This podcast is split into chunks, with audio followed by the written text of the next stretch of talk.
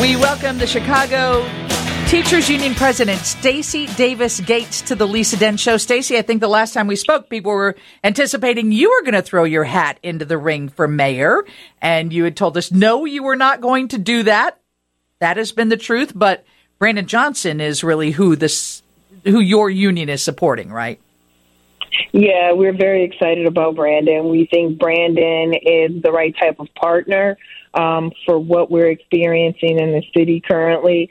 Um, people need to see um, a way forward with an organizer, with someone um, who is rooted and grounded in the city, um, whose children attend the Chicago public schools and understands violence from a very personal perspective. He lives in the Austin community.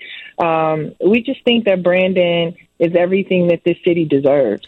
Stacy, the last go around you supported Chuy Garcia, who might still come into the race. Why did you not hold off to see if he was going to be a candidate, and will it change the equation if he is? Um, it doesn't change the equation. Um, I think what it does is it continues to reiterate the reasons why it's Brandon. Um, Brandon doesn't take days off. He's willing to work in coalition. He's willing to partner. Um, you know, Brandon doesn't run away from fights. He sticks right to a fight and he sees it through. Um, I think my my confidence in Brandon um, was built when Rahm Emanuel closed 50 schools in this city, um, night after night, listening to the the tears and the pleas and the begging of parents um, to make their schools whole and to not close them you know, he was there in lockstep with the community. He was there in lockstep with parents. He didn't shy away from that fight. He didn't shy away from the pain, and he didn't shy away from also rebuilding after 2013. Um, our school district has gotten stronger. Um, by the end of this contract, we'll have a nurse and a social worker in every single school.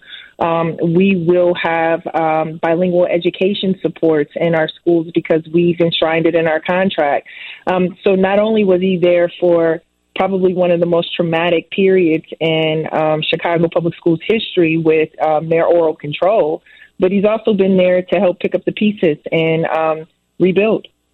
So anything that comes out of the Chicago Teachers Union then against Mayor Lightfoot looks like it's really just because you're supporting Brandon Johnson.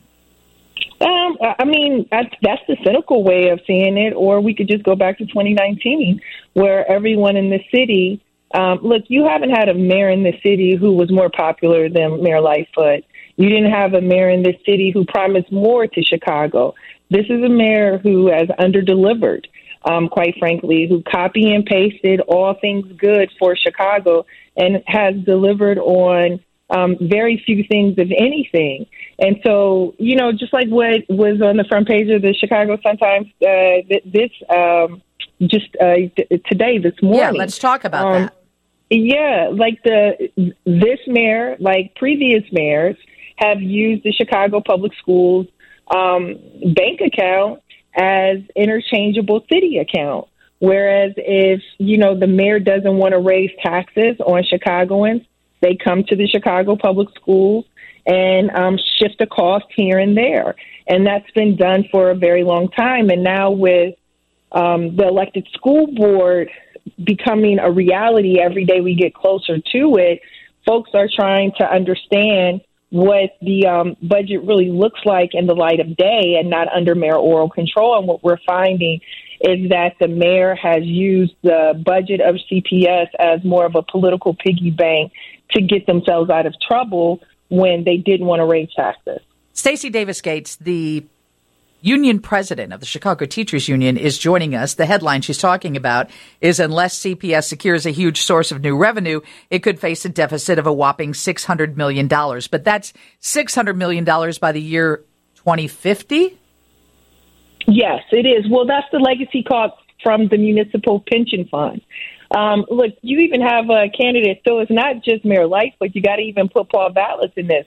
Paul Vallas has been around long enough to understand um, the impact of pension holidays. In fact, when he was running the Chicago Public Schools, that's when um, the mayor, under his direction, embarked on um, a pension holiday. So what we're seeing is that the chickens have come home to roost and that they, they being city leadership, mayor, this mayor and mayors before her have shifted costs from the city to the schools. And so by what is it, 2050, the school will have to absorb all of the bad checks that the city leadership, Daley, Rahm, and Lightfoot wrote on behalf of the city, and now we'll saddle our children with it.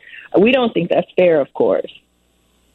So I've got to ask you too, because a lot of people are texting. John Williams said, "How is it that the Chicago Teachers Union came out so quickly against Dr. Powers at college at Jones College Prep and asked for his dismissal while the investigation is still underway?" Well, this isn't um, the principal's first rodeo. So I, I think that is the misnomer here is that this was the first thing. In fact, um, black uh, children, black girls, in fact, have been at the fore of a lot of the abuse that has happened at Jones, and that abuse is ongoing. Um, I would say that it came to a head, quite frankly, um, during remote learning um, many of the selective enrollment uh, schools, the children there, the young people there, um, they began to amplify what they perceived as disparate treatment, anti black treatment, um, anti immigrant sentiment, and they began to express themselves. Um, last spring, there was a very heated local school council meeting at Jones where many of these things came to the fore. Um, so this is not the first time. This is the time where it's been the headline, but there have been other headlines leading to this one. Typically, in situations like this, people are frequent flyers. They're not. This isn't their first rodeo. People rarely get uh, dismissed or suspended for their first rodeo. Um, these are things that have happened repeatedly and over time. Stacy Davis Gates, the president of the Chicago Teachers Union, is on the Lisa Dent show. Someone just sent in a text and said, Stacy, should teachers increase their share of pension contributions from the current 2% to 8.5%, which most, most city employees contribute? Well, let me let me say it like this first because I think people continue to have a bad understanding of what pensions are and aren't. Pensions are basically deferred compensation. So we're at the intersection of a teacher shortage, right? And that teacher shortage is because we cannot recruit new um, educators into the profession. And um, many of the districts across the country, Chicago included, have a tough time retaining those teachers. Juxtaposed to that is a shortage of um, uh, teachers of color as well. So you have this confluence of all of these things.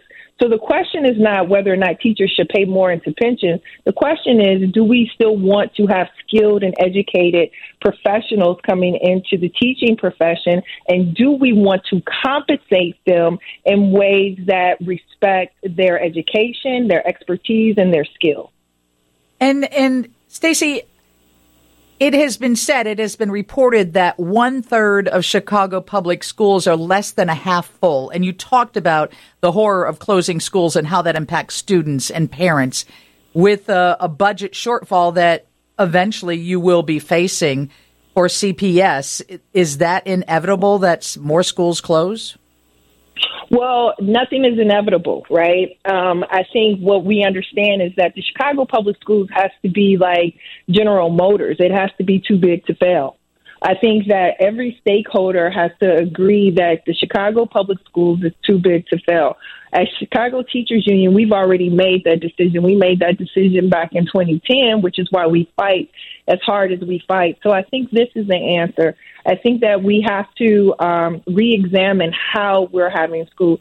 Listen, uh, Lisa, we are talking to principals, we are talking to parents, we are talking to our members, we are talking to every stakeholder in the Chicago public schools to make sure that our collective voices are at the fore and moving our district beyond the pandemic. The pandemic has changed transformed, mm-hmm. um, done lots of things to every facet of our society.